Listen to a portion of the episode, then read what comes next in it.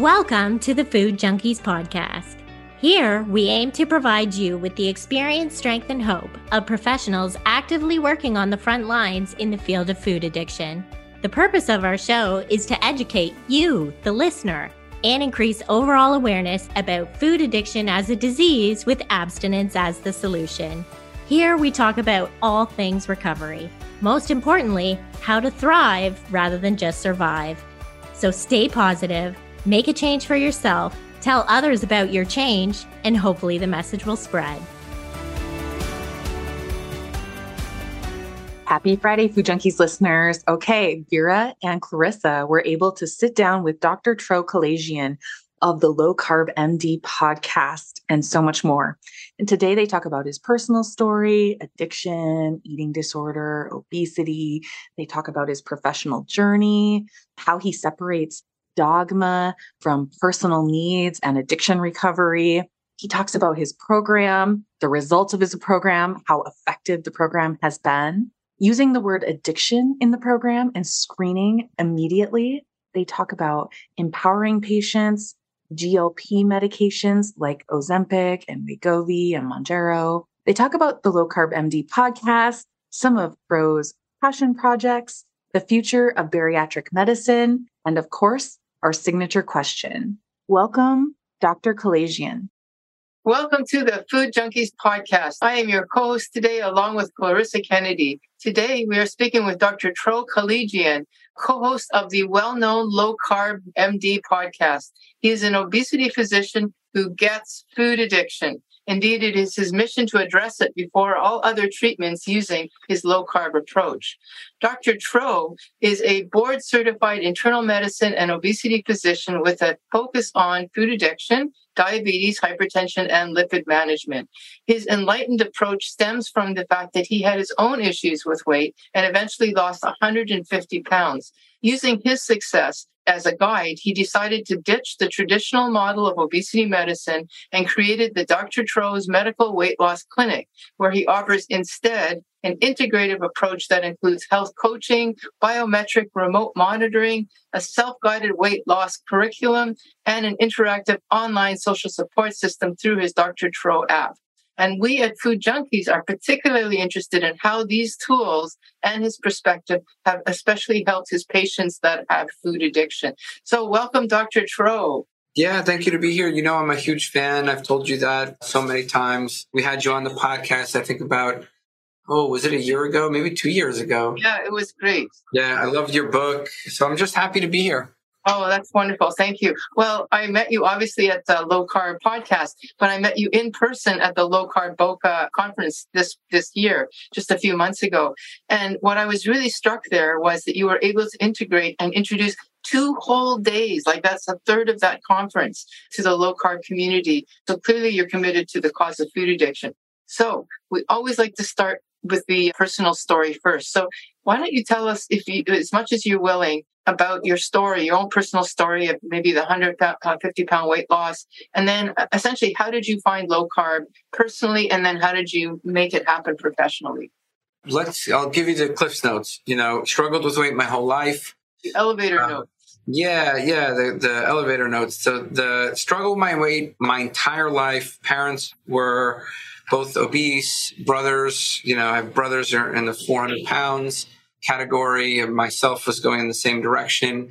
At 13 years old, I remember sitting in my physician's office on my birthday, getting ready for my physical, because you get your physical on your birthday as a pediatric in the United States. And I remember sitting there, it seemed like at the time for hours. Probably in retrospect, maybe it was 45 minutes, but it seemed like hours. It might as well have been two hours.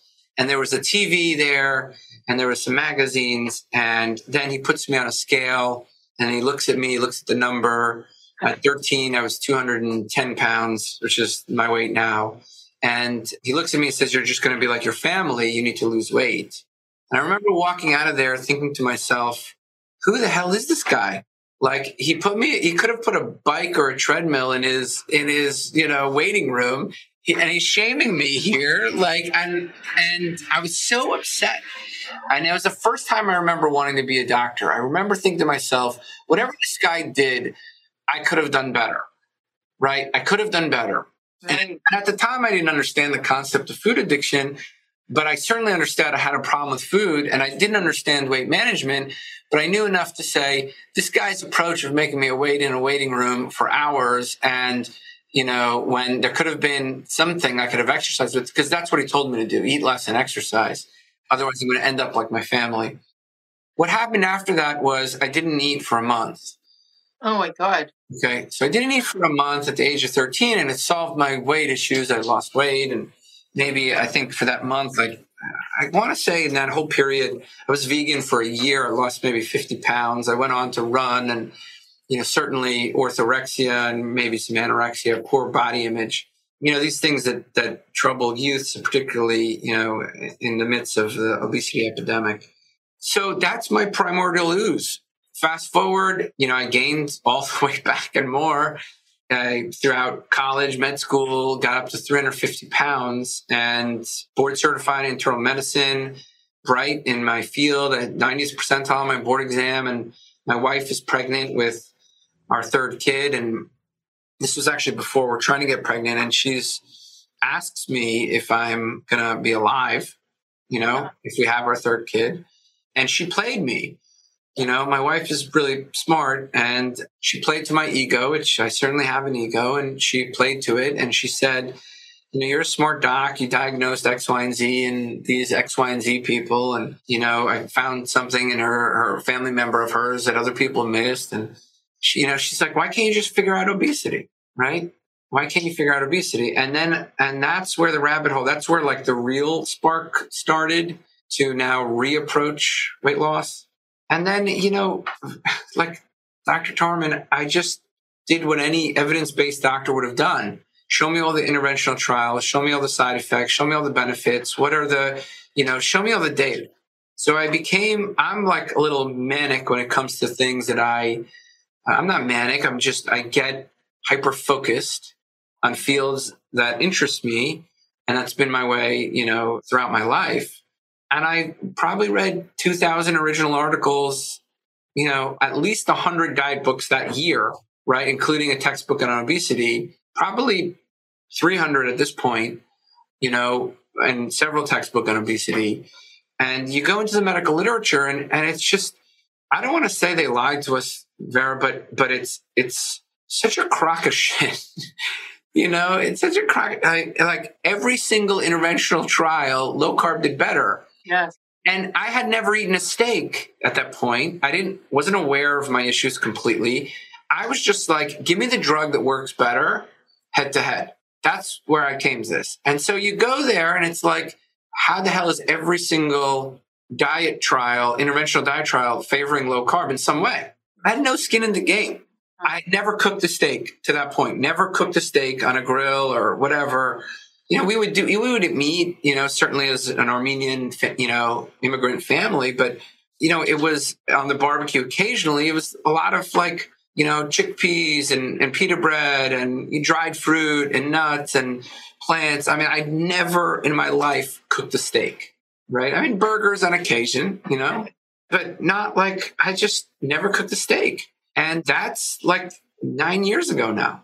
You know, that was nine, that was the that was my primordial ooze. And and you know, the further you go down the rabbit hole, you understand some of the interests in, in nutrition and medicine, and you you understand regulatory capture and sort of you understand, you know, that the food companies essentially paid money to the American Academy of Family Practitioners and the American College of Sports Medicine, you know, Gatorade, Coca-Cola. You understand the you know the sort of group think that got us to where we are in our obesity epidemic, which is basically they've watched as it blossomed. Huh.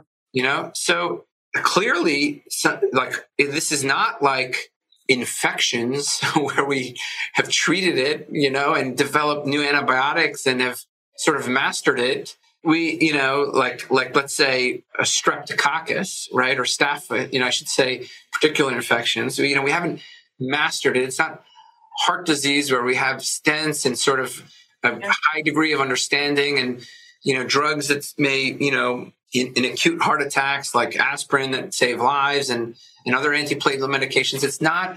We have not even made a dent. Uh, oh. obesity.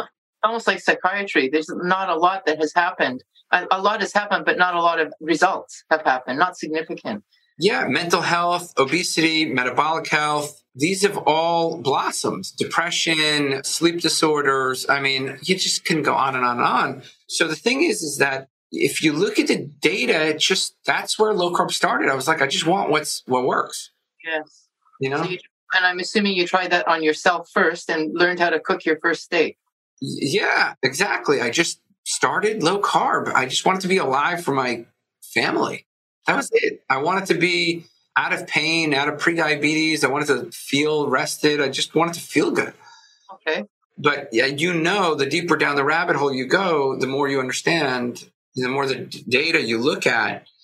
And then you see, you know, the things that happen next were, oh, you shouldn't eat low carb, uh, you know, you'll develop an eating disorder. Oh, you shouldn't do it because, you know, it's just the calories, it's not about the carbs, you know, oh, you know, it's going to affect your performance in the gym. Oh, it's going to increase your cholesterol. And each thing I've published a study on, each thing that has come at me, I published a case series on binge eating and food addiction. I published a case series on, you know, cholesterol. I've published a case series on, you know, sort of glycemia being related to carbohydrate restriction alone. So, you know, this is, I'm trying to battle, I'm trying to make it so that the future doctors like me will be tooled with what I wish I had. That's my story. Pretty boring.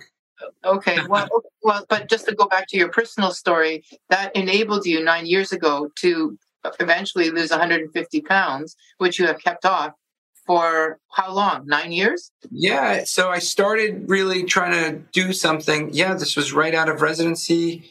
So that was 2013. Yeah. So yeah, it's been nine years. Nine years. I mean, Yeah. that's that's significant because so many people, probably people listening, have lost weight, but they just keep gaining it back again. But you know, you're one of the people who maintained that weight loss, presumably because you stayed on the low carb plan throughout. Well, let me tell you, my journey has changed. So, so correct. You know, I always approached this in a way. You know, it first started with addressing hunger. Okay. Okay, it first, then it became addressing my hunger and my cravings.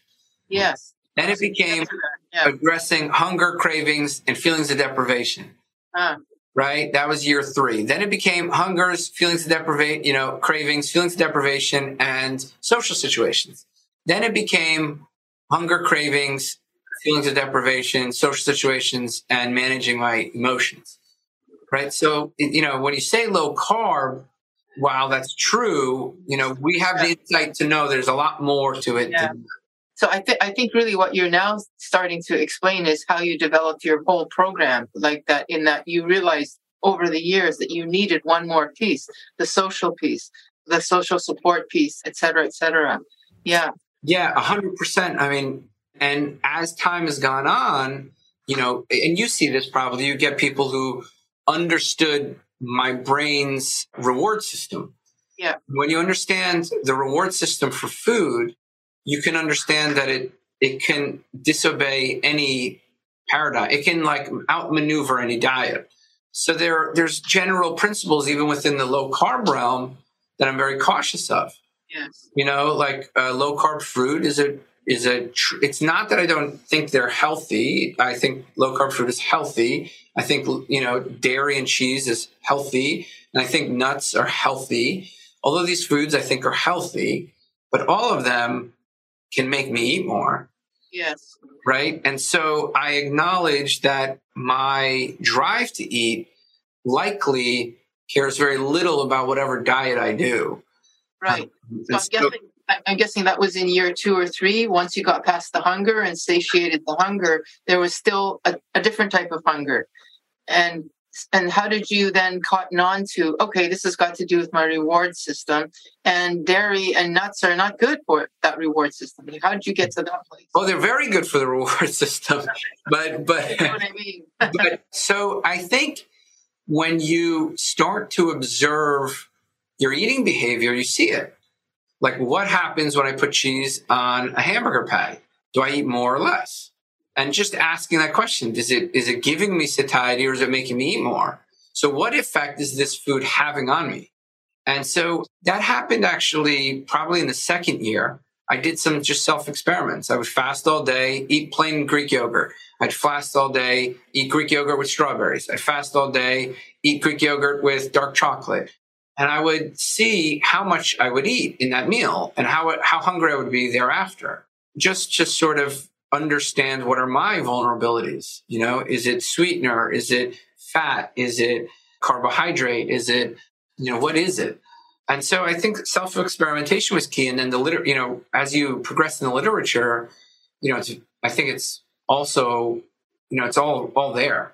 You know, it's the reward systems are clear. It's carbs and fat, and it's also based on triggers. You know, so it's it's just complicated. You know, I know it's most people are looking for a simple thing. They're going to listen to this podcast. They're going to say, I'm a food junkie. You know, I need help. And they're going to say, well, Tro said don't do fat. And it's like, no, no, no, it's not, you know, I'm not saying that. You know, what I'm saying is uh, the low carb diet is absolutely, in my opinion, the place to start. Yes. You know, for years, for years, you know, then, you know, you get these people like, and, you, and we know it. They come to my clinic. They say, I'm never going to eat meat, and I don't, I don't push meat on anybody. I didn't eat it for years. And I say that's great, that's fine, and they go low carb. And six months later, a year later, they're sending you pictures of bacon and steaks, and so clearly the reward system has shifted. You know, I mean, it. I mean, so they said they would never eat meat in their life, and now they're eating meat. And but yeah, it's oh, I'm always learning. You know, I learned from you. I learned from you know Eric Westman and Mark Cucuzzella, and I learned from you know Rob Cywes, and I learned from your heart and I learned, you know, I, we learned from each other. That's it. Do you want to tell us? I do want to get your opinion about some of the more standard uh, obesity info, but since we're on the topic of what you did with yourself, so w- what is your approach now? Like, so obviously food is the first thing and low carb is the first place to go. So what do you do with the patient when they come in? Because you have all these tools that I had mentioned in the intro that are like, wow, that's a lot. You know, your app and your Yeah, so let's see. I, you know, I try to think of it like, okay, what would I want if I was alone, struggling, voracious appetite, obese, shamed, guilty? What would I want? Right? I would want to have a medical team that is available to me at any point, right? And a, and a support group to call upon. What else would I want? I'd want to be able to see everything without shame and judgment and discuss it with my medical team and I would also be mindful of the fact that my tendency is to hide from myself and to feel shame and guilt and to withdraw. And so I'd want things and tools to get me out of there, right? I'd want a way to connect, whether it's medically, whether it's socially, whether it's mental health or counseling or whatever it is. So the whole approach has been how do we reach people and make weight loss and managing food relationships ridiculously easy? Hmm. Right. And how that looks like, I mean, you know, I don't, I can talk for hours about this, you know, but, but when you come in, you know, when you start with our clinic, we're one try. I mean, there's all the tricks of the trade, which I'm sure you know, Vera. It's like you want to use every ounce of their energy when they get to the point where they they conquer the shame and guilt and isolation to hit the call get help now button they call or whatever you want to immediately be able to provide them something. And waiting to see me a month later, two months later, or one of my partners is just insanity. So asynchronous education is so critical for this because we're going to help you right now, right? You can get a podcast, you can get the app, you can start. We have modules, you can start right now. Uh, okay. With the education. Yeah. You know, and then there's frameworks of stuff. We we we're a medical practice. We're going to want to get your medical records. We're going to want to find out more about you. We're going to collect your old labs, get new labs, blah blah blah, all this stuff. But then while you're waiting for all the medical stuff, you shouldn't have to wait for the counseling and the coaching, right? So then within a week, we we're onboarding you. We're getting you, you know, a scale, a blood pressure cuff, a blood sugar meter so that we can just collect data, understand what is going on, what the water weight, the blood sugar fluctuations, the heart rate, the, you know, what is going on with you medically. And you don't have to use any of them. Some people don't want to use the scale. That's fine. Some people don't want to use the blood sugar meter. That's fine. What we really encourage the blood sugar meter because it's such a tool to pinpoint the toxicity of our food environment, but also ripping out a lot of my eating is subconscious. So how do I become conscious of subconscious things? So it's a great tool to just empower people to with data. What has the world done to you? What is your subconscious doing to you? What you know, like so, and bring that person the data. So patient empowerment is really the key. So these tools are all about empowerment. You know, can we get you the info now? Can we get you self sort of reflection tools that don't elicit shame and guilt and are more real time? You could do the right thing on a scale for uh, for a month, and the scale just spits at you.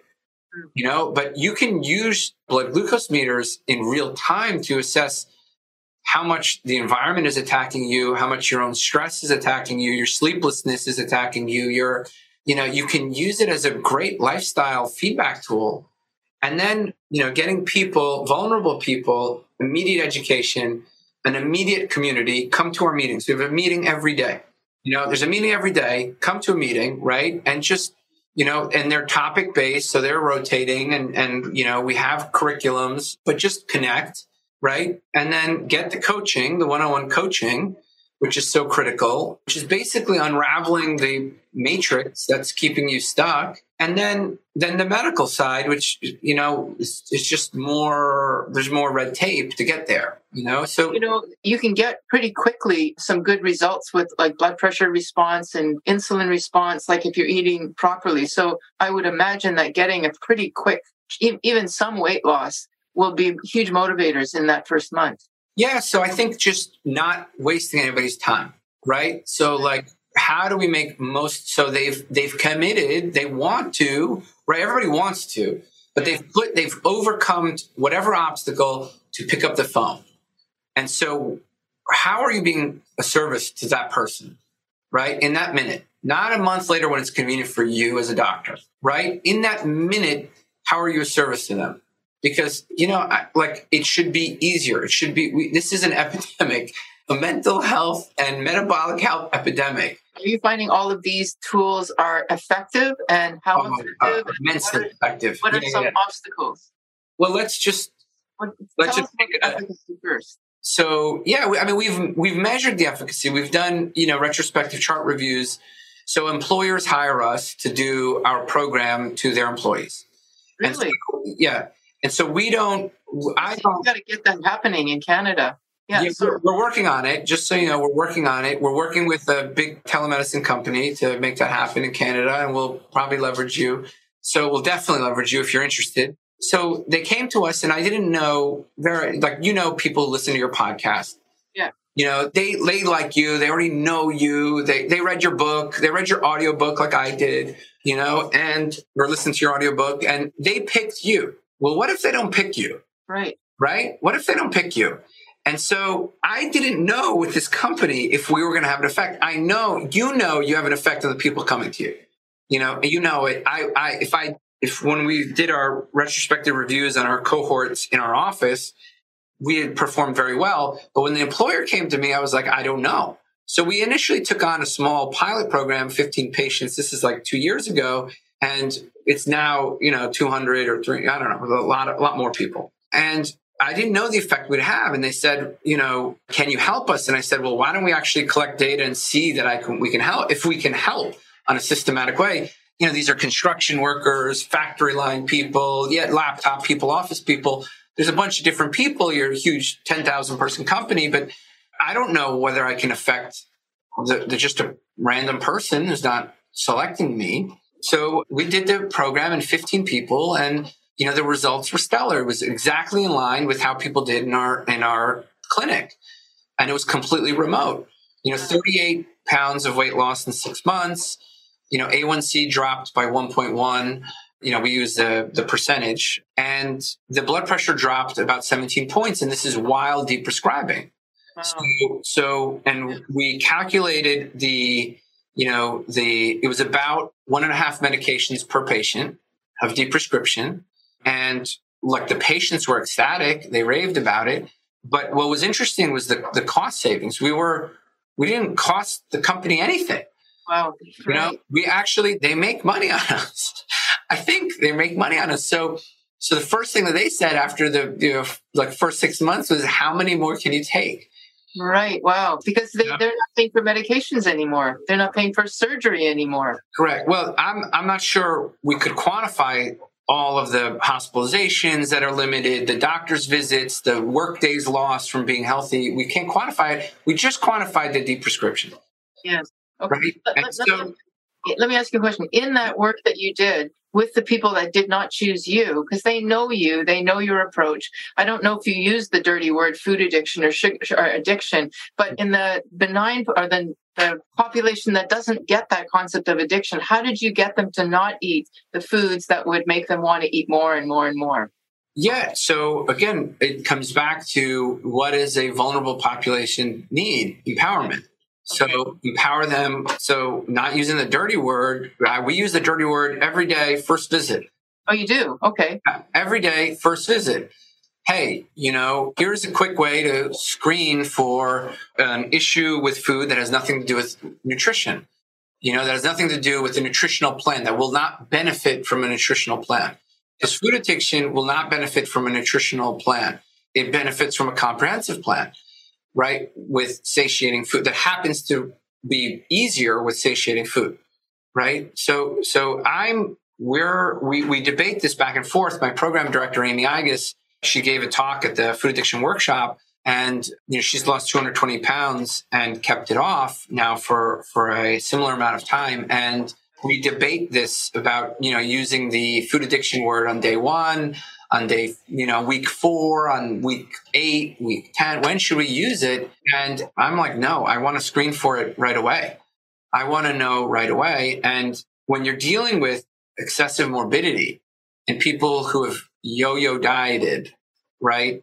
You know if you have excessive morbidity if you're literally suffering because of your eating and you've struggled with it consistently yo-yo dieted and you're and you're selecting those people you know you, you have a 99% addiction rate. So we have become more sophisticated in how we determine you know if somebody needs a nutrition only message which is a lot of people.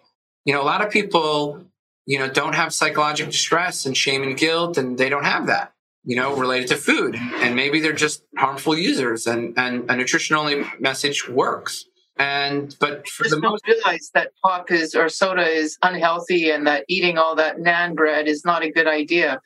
But once they get it, they do it. 100% i mean i just saw somebody who came to me 310 pounds young guy really nice guy high triglycerides and he's you know drinking four or five sodas a day. And i was like you don't need me. Like i'm expensive. I'm going to take up a lot of your time. Just quit the soda.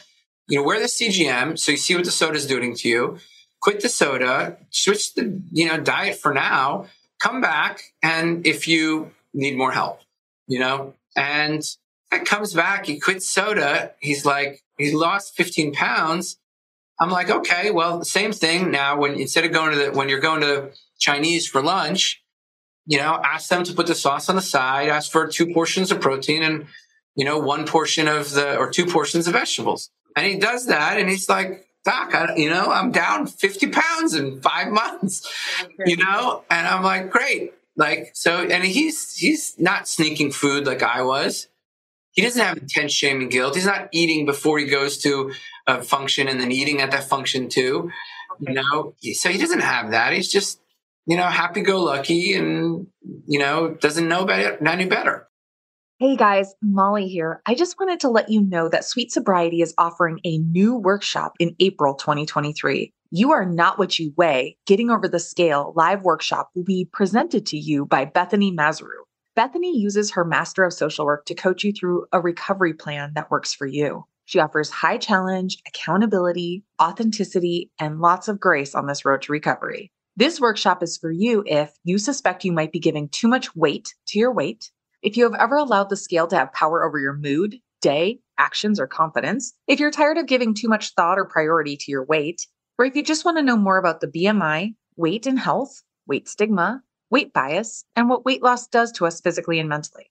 Over four pre recorded video sessions, Bethany dives deep into the research and her own personal story, making this a very practical exploration of the concept of body weight as a measure. The homework after each video is designed to help you get the most out of this workshop. Bethany has also provided a list of resources, books, podcasts, Instagram accounts, meditations, and more to help you explore concepts from the workshop even further. You can also join in weekly live group sessions to share what you're learning and to ask questions. And these sessions are held on Wednesdays, April 5th, 12th, 19th, and 26th at 2 p.m. Eastern or 7 p.m. UK. Sessions will be recorded and replay will be made available to you. Check the show notes for more information.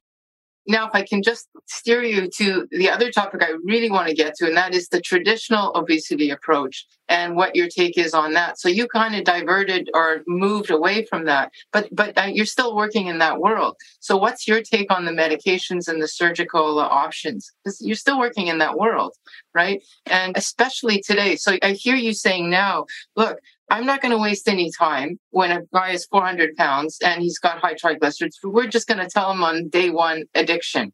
But in other obesity clinics, they're going to say, day one, we don't have time to fool around. Get you on that Ozempic right away. Uh, get you on something right away. So how do you work with that, those expectations and that basically standard of practice that's emerging? I ask the patient what they want. You know, what do you want? you know, like it's so simple, you know. Hey, well, look, you have to understand. When I say we tell them what they want, it's not a seven minute visit where they get here's your balloon, here's your thing, and here's a diet, right?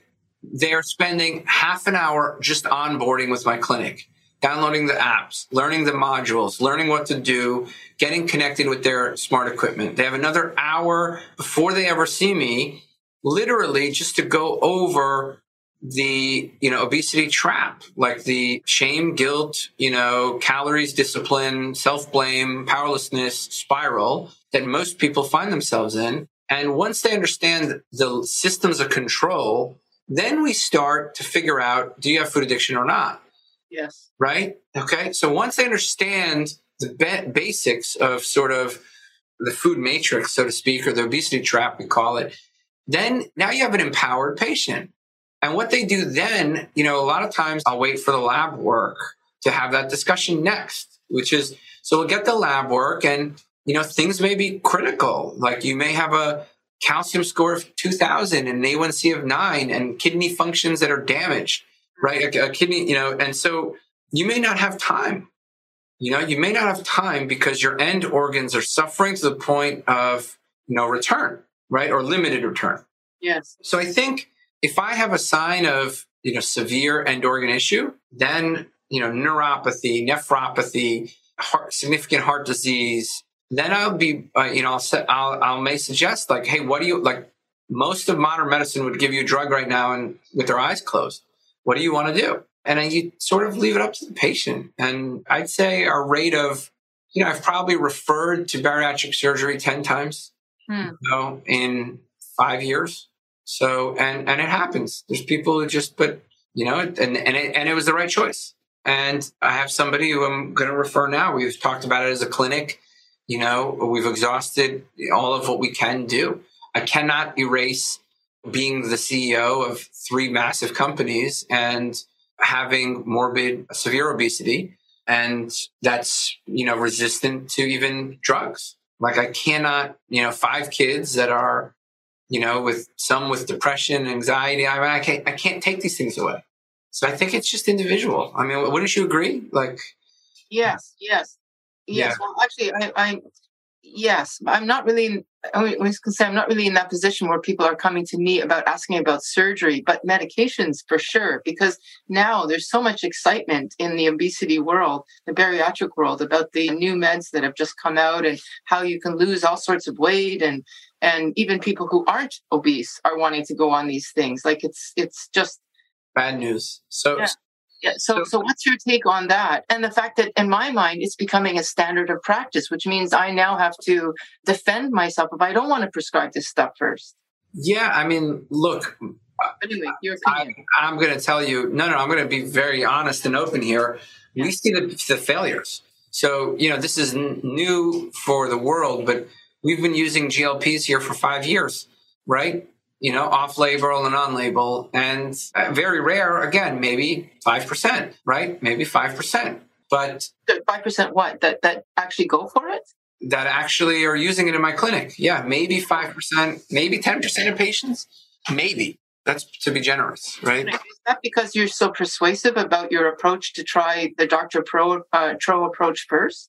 I think it's because people who choose me and our messaging is we want to get you off medications if that's what you want. Yes. Okay. You know, so I think some of that has to do with the fact that this is, you know, deprescription is what we, you know, uh, our area of. So I, I, but at the same time, I mean, they know that, hey, my life goal is to get people off of meds.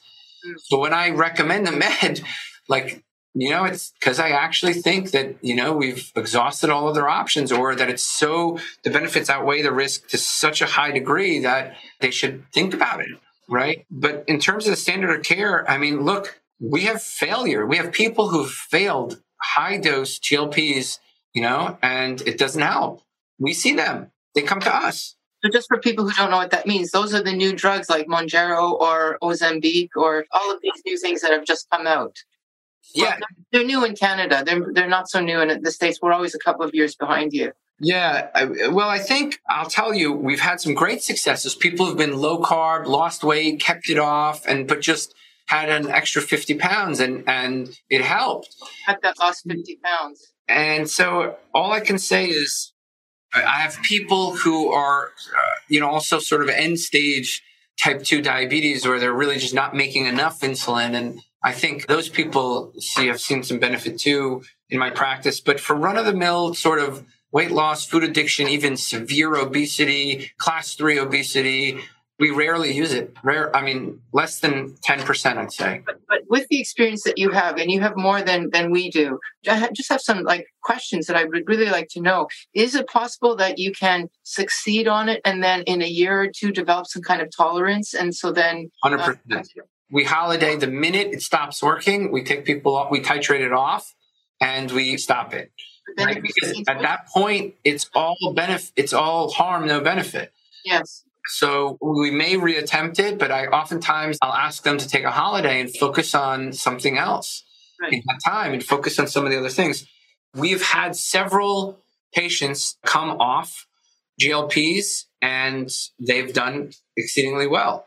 We've had other ones who are other patients who you know, just the hunger comes back and the the lifestyle doesn't change. And you know, let's go back to that patient. I'm not taking away his two big CEO positions and his four kids that are still stressful and is just being pulled in every direction. And he's last. And you know, it's like the, that he doesn't drink and smoke and he doesn't go have affairs and he, you know, needs some sort of outlet. And it, you know, I can't change all that.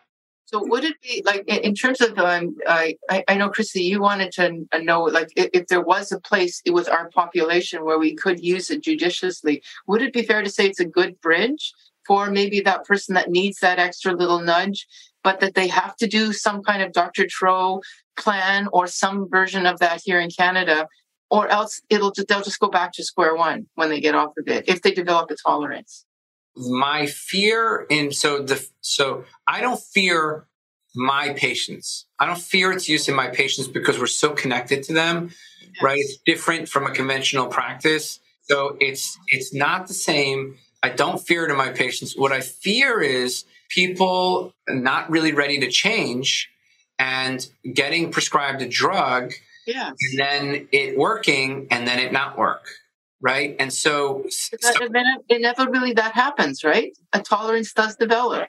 A hundred percent. It doesn't work the same. The nausea goes away. Yeah. So the nausea goes away at month six to nine. Okay. Okay. And then you're left with whatever, you know, whatever habits you've accumulated in that time and whatever minimal hormonal effect, uh, impact it has over the nausea. So the nausea is probably the main fact, in my opinion. Right. So I'm just going to call it out, uh, be blunt here. So basically, uh, how it works for the patient, their experience is I feel too sick to really eat a lot. So I'm not going to eat a lot. But a, I can subtle, have, a subtle sickness yeah, and non-concern of food. Yeah. Right. Yes, but I can have my cake and eat it too because I can have a little. I don't want much because it's a subtle effect. And eventually that subtle effect will be removed. And because I'm still having my cake, it all comes back. You're the whole weight. Yeah, I think particularly if there's food addiction, I, I've Yes. I've had some people. I mean, some of the ways people have described it. I'll give you the words that they've used. I have a piece with food. This is what normal feels like. You know, uh, I'm nauseous. I'm vomiting. I wish I never took it. So I think get incredibly nauseous days two to day four, and then it wanes. I just don't want to eat. You know, if I eat too much, I, I belch and I burp and it doesn't feel good. Whatever keto has done, I had a doctor tell me this. Whatever keto has done, it gave me five times that. So a doctor who I prescribed it to. So I think, you know, I've seen all sides of it. If it was, I've never taken it. Let's put it that way. You know, I struggle with food addiction, obesity, prediabetes, diabetes in my family, and I certainly came from prediabetes. I haven't yet taken it. Do I envy their peace that they report for six months? I do. If I was really lost and, and really sick, like, you know, I just had a patient this week, you know, kidney disease, A1C of 9.9, a calcium score of 600, which means there's significant heart disease. So I said, like, look, you don't have time. I mean, we can, and who's been through all the different programs of all of our friends, you know, Rob Cywes, fasting method, Virta. I mean, this is, it's gone through it all. So in a case like that, I, you know, I just try to empower them and say, you tell me what you want to do, but this is what I would do if your family. Right. No, and I think that's really important. I've certainly worked with clients who have been on Ozempic and gone off it because of IVF, but we've already been working together for a long time, got them food addiction stable, and the weight hasn't come back on. I've also had clients who I've worked with over a year and they haven't seen the weight release that they were hoping, and they have problems with their knees. And this potentially could be a beneficial tool in that case to get them to a place where you know they can have the surgery they want and just live a better quality of life and so i really appreciate your take on that 100% That's a huge one. I, you know, I, I used it in a case. So one of the cases I had was exactly that. We talk about organs, but I didn't talk about quality of life. You know, incredible knee pain, incredible back pain, rip roaring diabetes. I mean, if somebody has diabetes and really, you know, morbidity or quality of life issues, then I sort of say that's the ideal person. And to be honest, those are the people who come off the easiest. They don't want to be on medication. They want to be happy and healthy. And other people I've seen do really well. So going back to that employee wellness program, let's say we have uh, a hundred patients, right? We stopped as many GLPs as we started, right? So we were GLP neutral, meaning we were Ozempic neutral. And the people who did really well, they had diabetes. They just didn't know about low carb. They didn't know about this other way. They had food addiction. They addressed it. They understand it. They know it, right? And, and those people came off GLP. Fantastic. No problem. And who did we put on?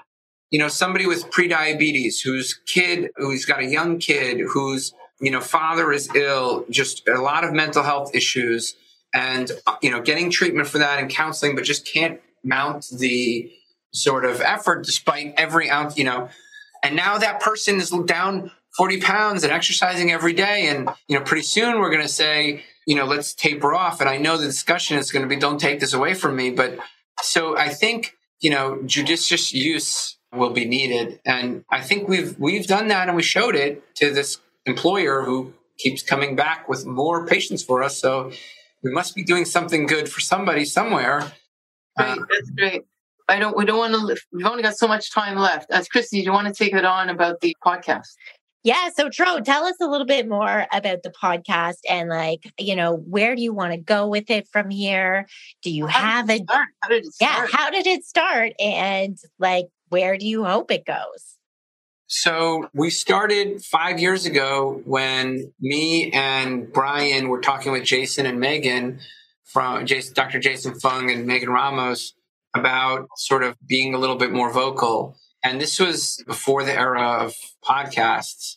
And we were, we still are. We're in the top 10 of medicine pretty, pretty regularly. So we have somewhere around 300 episodes and we continue to remain in the top 10 of medicine. And we have a mix of, of people, just like you guys do, you know, food addicts, alcohol addicts, you know, porn addicted. I mean, we've had, you know, people who've, who've couples who've lost weight together, scientists, doctors, you know, every side of the diet spectrum, vegan, you know, keto and calories in, calories out. We, we've had them all on and, you know, amazing people like Nina Teicholz and, and her book, Big Fat Surprise and Gary Taubes and Eric Westman, who Vera works with. And we've had Vera on. I mean, so uh, that, was a, that was a bucket list for me. Yeah, we've had uh, we've had all the the luminaries, and you know, so it's been honestly. I'm going to be very. It, it gives. It does two things for me. One, it gives me a way to reach people for free. I'm expensive. I can't see everybody, and so and I know suffering in the world. So and the app, there's a lot of parts of the app that are for free, and so it, for me, it's like serves as a marketing tool, yes, but it's I don't really. I mean, we don't really do anything. I'm not. We don't have commercials. We don't do any commercials. We've made a point not to have one commercial. So although people have asked us, we've taken no money from any commercial entity. Yeah, it, people hear my voice, I guess, but at this point, I don't need it. And why do I do it? Because, you know, we need sort of physician voices out there who aren't captured by the regulatory environment that most doctors are captured in. And people don't understand that. It's very hard. It seems like nebulous. It seems tinfoil hatty. But most doctors don't have time to think critically and they don't have time to think outside of the box. And they the easiest way out for them is to prescribe a medication. So how do we educate these doctors? And vera that's why i'm so passionate about the smhp and that's why i've been passionate about low carb md podcast because it's not just it's the doctors who are listening and calling me and saying oh my god thank you. Yeah. right? And and the smhp the purpose of the society of metabolic health practitioners it started when I went to Doug Reynolds and I said, we need a tribe for doctors, health coaches, mental health counselors, dietitians, and nurse practitioners and PAs so that we can educate them, have a common language and network. Yes. We need a diabetes curriculum, mental health curriculum, food addiction curriculum, type 1 curriculum. We need to make these curriculums and we need to standardize them and we need to educate physicians with CMEs and so the goal of the podcast has been at this point, I view it as charity. It's fun and I get to meet awesome people like you two. And it's a way to reach people for free. We don't take a dime from commercials. We've not ever taken a dime from any commercial interests. And the point is to reach, to reach people you know? And so where it goes i mean i don't know maybe one day we'll get our act together when we just throw stuff on youtube now. I mean we're not as you guys are like much more like you guys are much more polished than we are. So whoever you got managing your guys stuff just call them and tell them we need help. So because we're not as polished as you guys I don't know. You're pretty polished. I mean, I was pretty thrilled to be uh, a guest on your team. But anyway, do you have a, a dream guest that you had besides me and uh, some of the, the, luminaries that you mentioned? Was there somebody that stood out in your mind, uh, or somebody that you would really like to get on the podcast? Yeah, I would like to not to not to because I like them because I because I want to disparage them because I uh-huh. want to disparage you know Peter Attia a little bit. I want to disparage even Nissen, the world famous cardiologist. I want to disparage Dayspring, who's, you know, I want to take these people who are so fundamentally entrenched in dogma and tell them what they've missed and what they got wrong. And if you can get, you can add Walensky and Fauci here. oh my God, I'm sorry. All your listeners are going to hate me, but just these, not that these people aren't smart and amazing people, but when you get certain things so fundamentally wrong, you know, or even partially wrong, you know, like we need to be able to get better. The only way we get better as a profession is to admit our shortcomings and mistakes, that other people admit their shortcomings and mistakes and improve and don't stay entrenched in dogma happens when we don't admit mistakes. And so if you ask me what my strongest things, I'm dead set on changing medicine. You know, we're in 50 states. All 50 states, we have a presence. Myself, we have Dr. Laura Buchanan who's with us.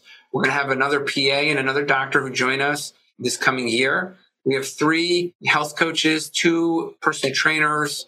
We have a mental health counselor, and that'll grow. And I want to change medicine. You know, I want big goals. I want to end food addiction and diabetes, like obesity. Right. I want to end them. Which means uh, countering the effects of big pharma and big food and their influence on medicine. Correct. And and it sounds and people hear that and they say big medicine and big food and it's not conspiracy. And I'm not saying these people are like plotting against you. No. I'm just saying that they probably don't care about you. Not that they can't help you. You the patient, you mean? Yeah, you exactly. You the patient, the person listening to this. You know, like there's some marvelous things in the processed food industry. You know, Quest Brands, for example, I think is an improvement over you know the conventional i have no stock in quest you know i have no stock in them but I, they have helped my patients go from pizza to a you know an egg based pizza you know or, and a low carb based pizza it's not i don't eat that right i don't eat that now but i ate that at one point right and i wouldn't have survived without methadone you know so to speak when it came to food yeah. so there's some beautiful parts of industry i don't like i don't eat Lily's I don't eat Lily's now. I don't. They trigger me, and I would just eat an entire bag.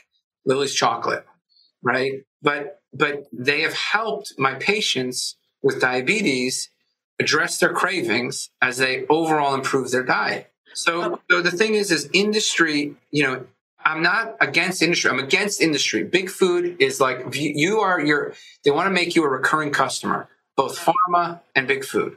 But I'm not against them you know, but I am against them.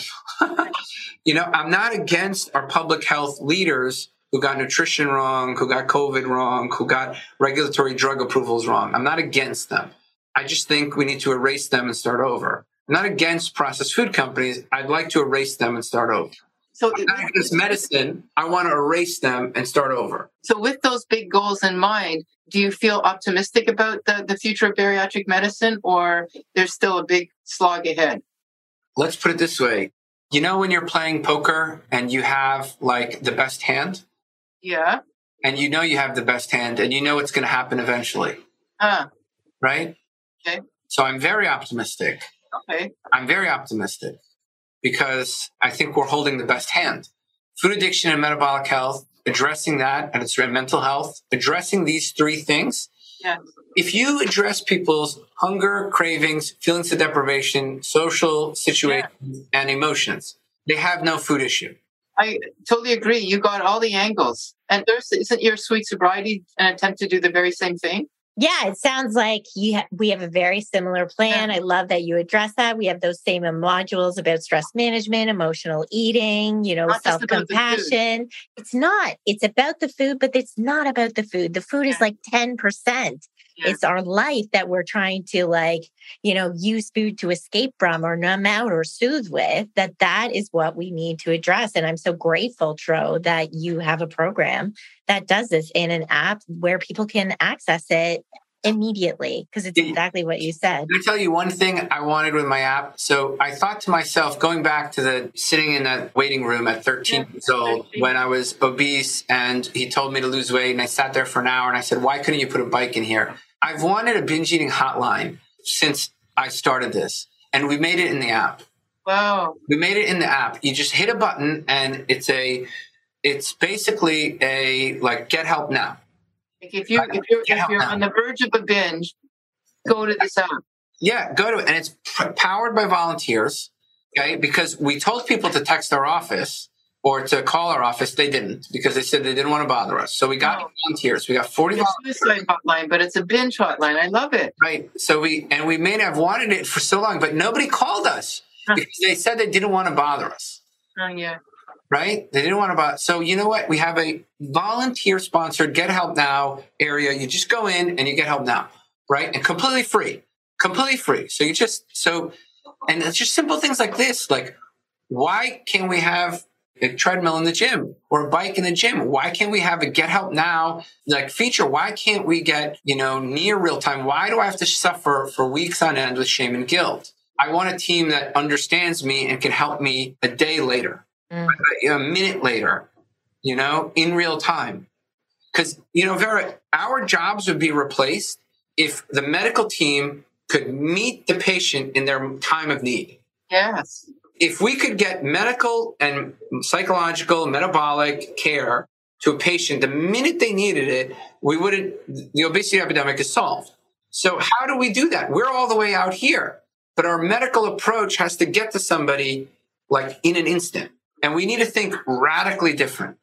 Yes. No, I'm a big, I'm a big, sorry, you got me. I know you were like looking to end and here I am yapping. You probably. No, it's, I love how fired up and passionate yeah. you are about this uh, because it really like lights up that same fire and passion in us. And I think certainly in Vera's Facebook group, you know, she has 20,000 people and like responds to most of them when they post something like, I'm struggling. It's like, okay, what about this? What about this?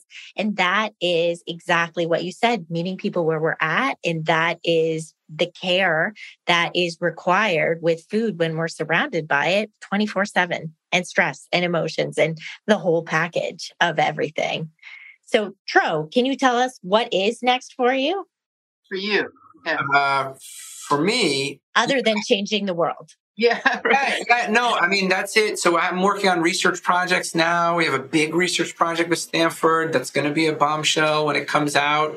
I have we're hiring doctors and mental health counselors and nurse practitioners and PAs.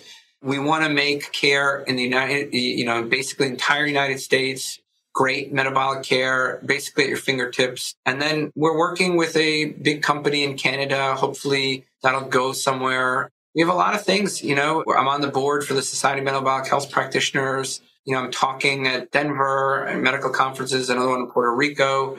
I mean, I'm just trying to, you know, and trying to enjoy my family. And, you know, I got three beautiful kids and a wife.